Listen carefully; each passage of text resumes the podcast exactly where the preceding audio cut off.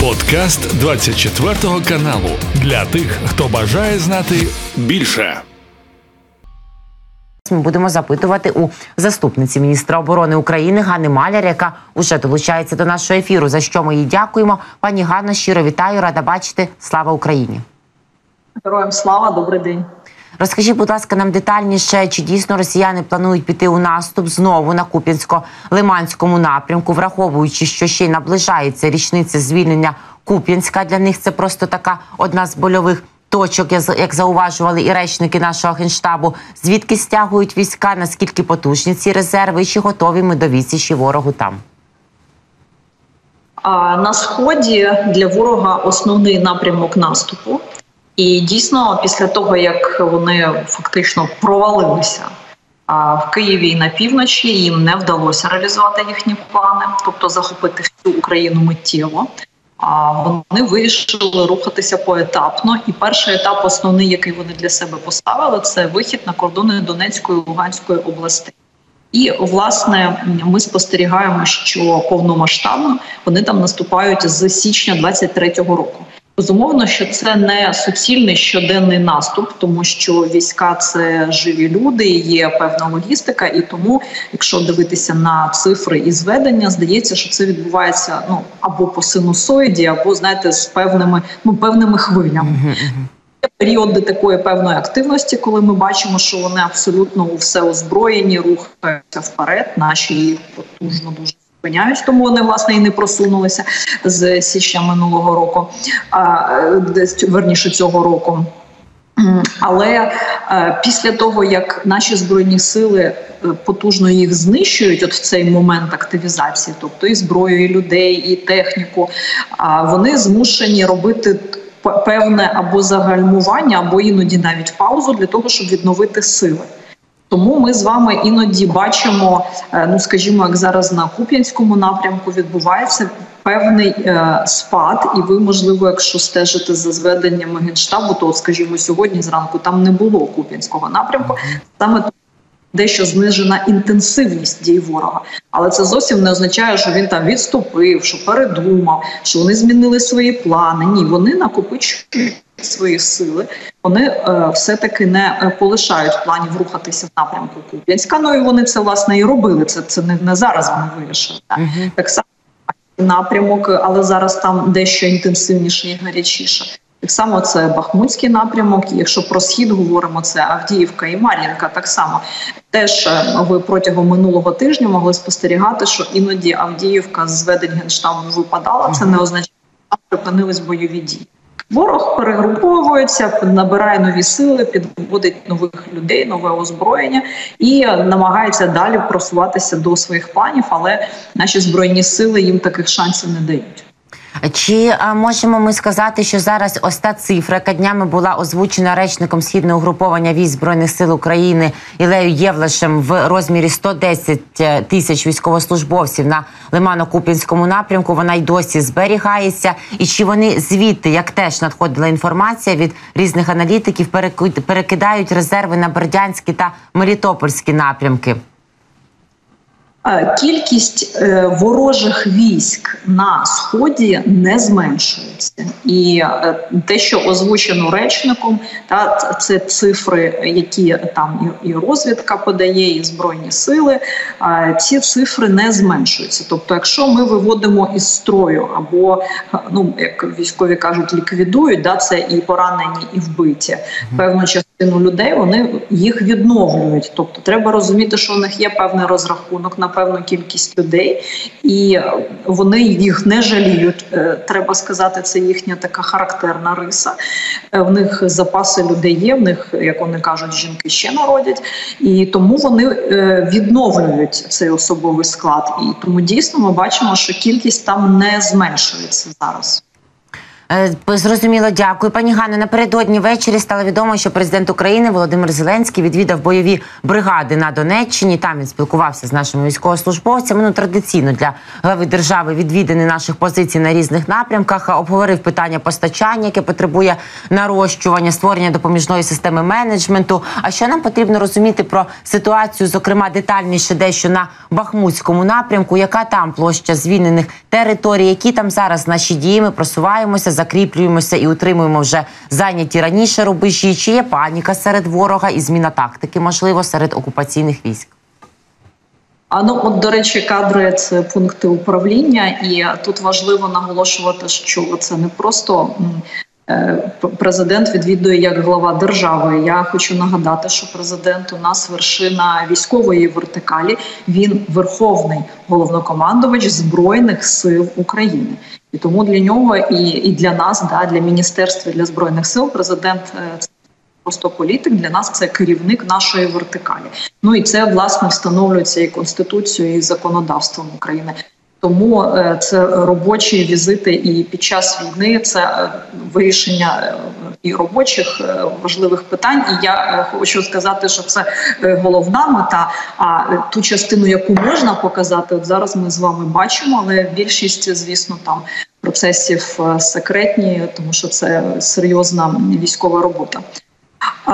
Що стосується ситуації на півдні.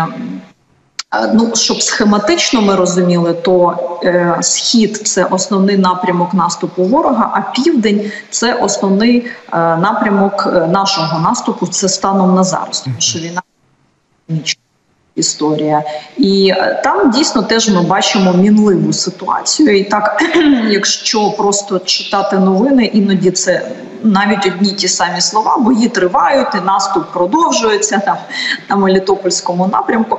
Але насправді для тих військових, які знаходяться там, це щодня дуже серйозна динаміка і велика кількість активних дій, активних да, по подоланню тих перепон, які встановлює ворог. І просунутися швидко не можна, тому що це не ну такий рух, що всі всі в авто і поїхали вперед.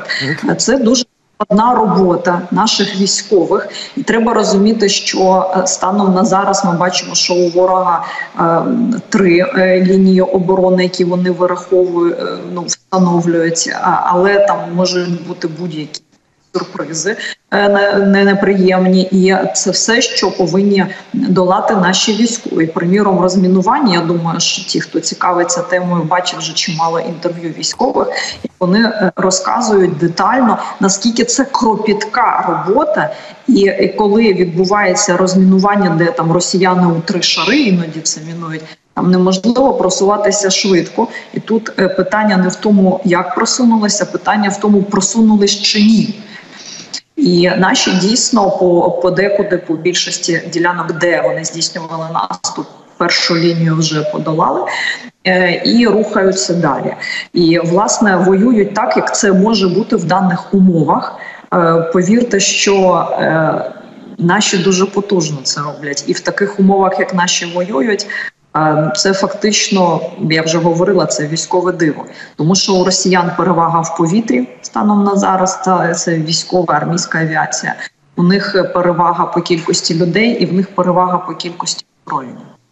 А коли е, командувач оперативно-стратегічного групування військ Таврі Олександр Тарнавський в інтерв'ю The Guardian зробив заяву про те, що ми прорвали першу лінію, що росіяни 60% часу, ресурсу і резервів витратили саме на її зведення, а по 20% на другу і третю, і що далі буде легше. Вже який день поспіль обговорюється, пані Ганно, наскільки ж легше буде розділилися просто мало чи не на, два табори. Хтось каже із військових експертів, аналітиків, що так дійсно буде легше. Решта зовсім іншої іншої думки кажуть, навпаки, можливо, тільки важчі, і є і підземні лабіринти, і ходи, і міста, і росіяни і там намінували. А які ключові складнощі зараз будуть виникати при прориві другої і третьої лінії оборони? Наскільки ворог все таки слабкий, враховуючи, що лише 40% часу в сукупності витратив на подальше своє укріплення другої і лінії і, і третьої лінії?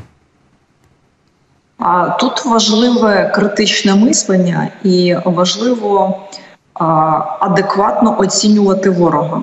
У нас ворог сильний, і е, попри те, що ми всі впевнені в перемозі, і ми знаємо, що нас е, зламати неможливо, залякати неможливо.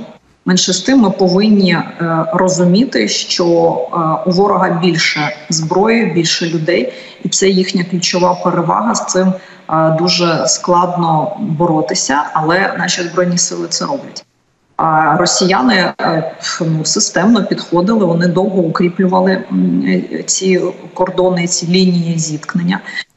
І там, де вони території окуповували, вони безумовно дбали про те, щоб ми не могли їх повернути. І це ну, речі передбачувані з одного боку. З іншого росіян складно передбачити у їхньому цинізмі і в тому, що вони взагалі ігнорують всі правила і звичаї ведення війни. Я хочу нагадати Народне право, попри те, що забороняє війну, і вона є міжнародним злочином, разом з тим встановлює правила і звичаї ведення війни, і це теж міжнародні нормативні акти. Росія не дотримується жодного правила, тому е, тут е, робота одна: готуватися завжди до найгіршого і до найскладнішого. І росіяни власне використали вже весь е, практично спектр е, там своїх методів озброєння інструментів війни. Тому ми, в принципі, до більшості з них і готові вже. Пані Ганна, інститут вивчення війни у своєму свіжому звіті говорить про те, що у російських окупаційних військ є суттєві проблеми з артилерійською перевагою і з постачанням боєприпасів. Чи дійсно це так, і на яких напрямках в них є ось ці труднощі? В такій війні інтенсивній мається на увазі тривалій, виснажуються обидві сторони. І якщо говорити про боєприпаси, ну звісно, вони використовуються, їх стає менше. Відповідно, їх треба поповнювати яким чином. Ну, приміром, за минулий тиждень на сході по всій лінії фронту росіяни вистріляли приблизно 400 тисяч боєприпасів. Ну іноді в них бувало трошки більше, іноді бувало трошки менше, але це середня цифра. От приблизно ми можемо розуміти, да, якщо ракети. Ну, наприклад, авіабомб там вони більше ну близько 300, здається, минулий тиждень. Там ракети теж у нас е, різні цифри бувають. Буває там 30 за тиждень, буває 50, буває 100 по різному, але можна порахувати це виснаження, да, прямо от по кількості. І Треба зауважити, що з одного боку в них є власне виробництво, і вони е, його перевели зараз повністю на рейки військового часу, тобто інтенсивність, потужність там цілодобово, там всі гроші економіки на озброєння. Але такими темпами, як вони використовують, поки що вони не можуть це відновити своїм виробництвом. Тобто, виробництвом вони відновлюються на менші темпи, ніж вони зараз воюють. Відповідно, я думаю, що аналітики з цього роблять свій висновок про виснаження ворога, але не треба недооцінювати це виснаження. У них ще є чим воювати, і тому це треба враховувати. Вони застосовують більшу кількість упродовж дня, я так розумію, е, артилерійських снарядів е, на противагу нам. Але в нас же ж теж наростилася ця кількість, яку ми можемо застосовувати проти ворога. За ким ініціатива в такій контрбатарейній боротьбі? Ну, ми вираховуємо співвідношення, якщо говорити знову таки про всю лінію е, східну фронту, та іноді буває, що вони вистрілюють в 10 разів більше боєприпасів. Буває таке, що там в 7-8 разів. Тобто, ну це серйозна дуже перевага, як ви розумієте. Але да, тоді виникає питання, яким чином, якщо вони настільки обстрілюють, а ще вони з неба обстрілюють авіацію використовують. Як вдається нашим збройним силам їх зупиняти, якщо у нас менше там боєприпасів? Ну за рахунок точної професійної роботи наших військових безумовно без допомоги західних партнерів це взагалі би було неможливо, тому що озброєння ну великою мірою нам допомагають. Е, ми це добре розуміємо, і і це один, ну, один з вирішальних факторів.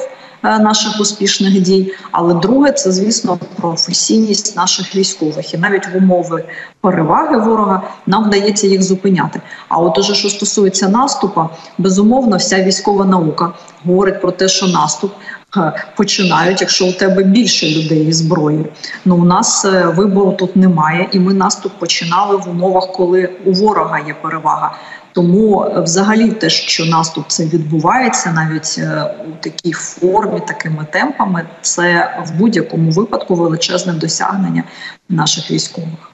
За що ми їм, звісно, беззаперечно дякуємо і завжди будуть будемо вдячні. та фраза, що це увійде в підручники історії, вона вже відходить в минуле, бо про це не те, що окремі підручники писатимуть. Я навіть не знаю, які трактати, як вивчатимуть наші досягнення у майбутньому та й зараз. Пані Гано, ще одне питання. Будь ласка, знаємо, що логістичні шляхи окупантів завдяки теж роботі і наших збройних сил України, і наших спецслужб, вони більш ніж пошкоджені, і мости у них шкультигають, не працюють. Про це зокрема говорить і речі речниця Сил оборони Півдня України Наталія Гуменюк, що шукають вони обхідні шляхи, але тяжко їм. Наскільки той факт, що пошкоджена в них логістика на півдні, допомагає нам у наших наступальних діях на південній осі, на запорізькому напрямку, і чи буде вдаватися їм знайти якісь обхідні шляхи російським окупантам?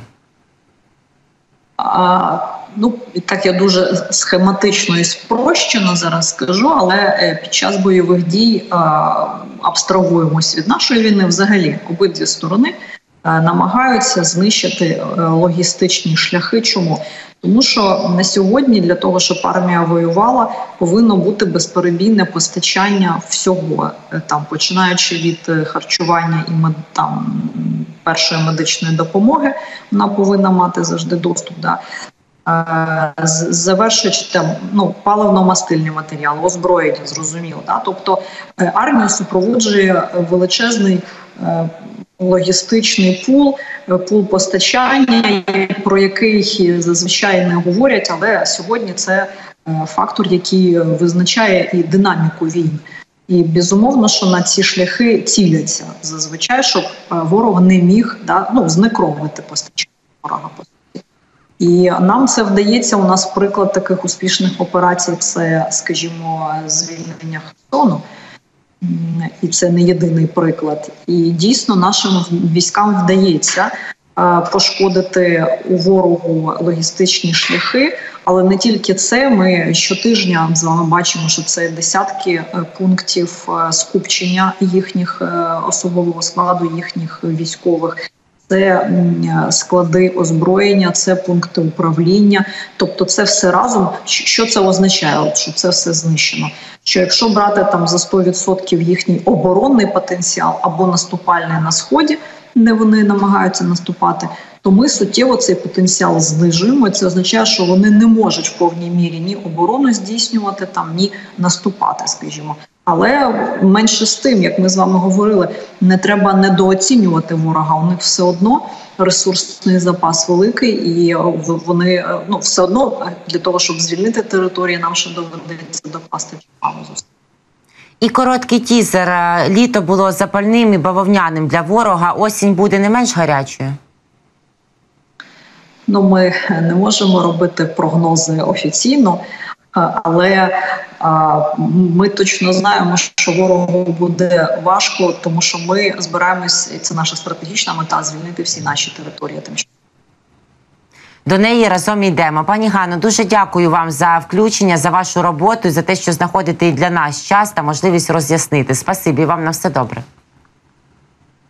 Ганна Маляр, заступниця міністра оборони України, була з нами на зв'язку. Це був подкаст для тих, хто бажає знати більше. Підписуйся на 24 канал у Spotify, Apple Podcast і Google Podcast.